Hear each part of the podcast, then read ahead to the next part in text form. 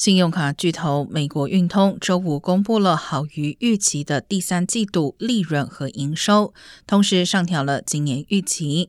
美国运通表示，受商品和服务以及旅游和娱乐支出增长的推动，整体客户支出同比增长百分之二十一。不过，最近的经济数据显示，消费者支出出现了停滞现象。据商务部预估，在八月份环比增长百分之零点四后，九月份零售和食品服务销售额基本没有变化。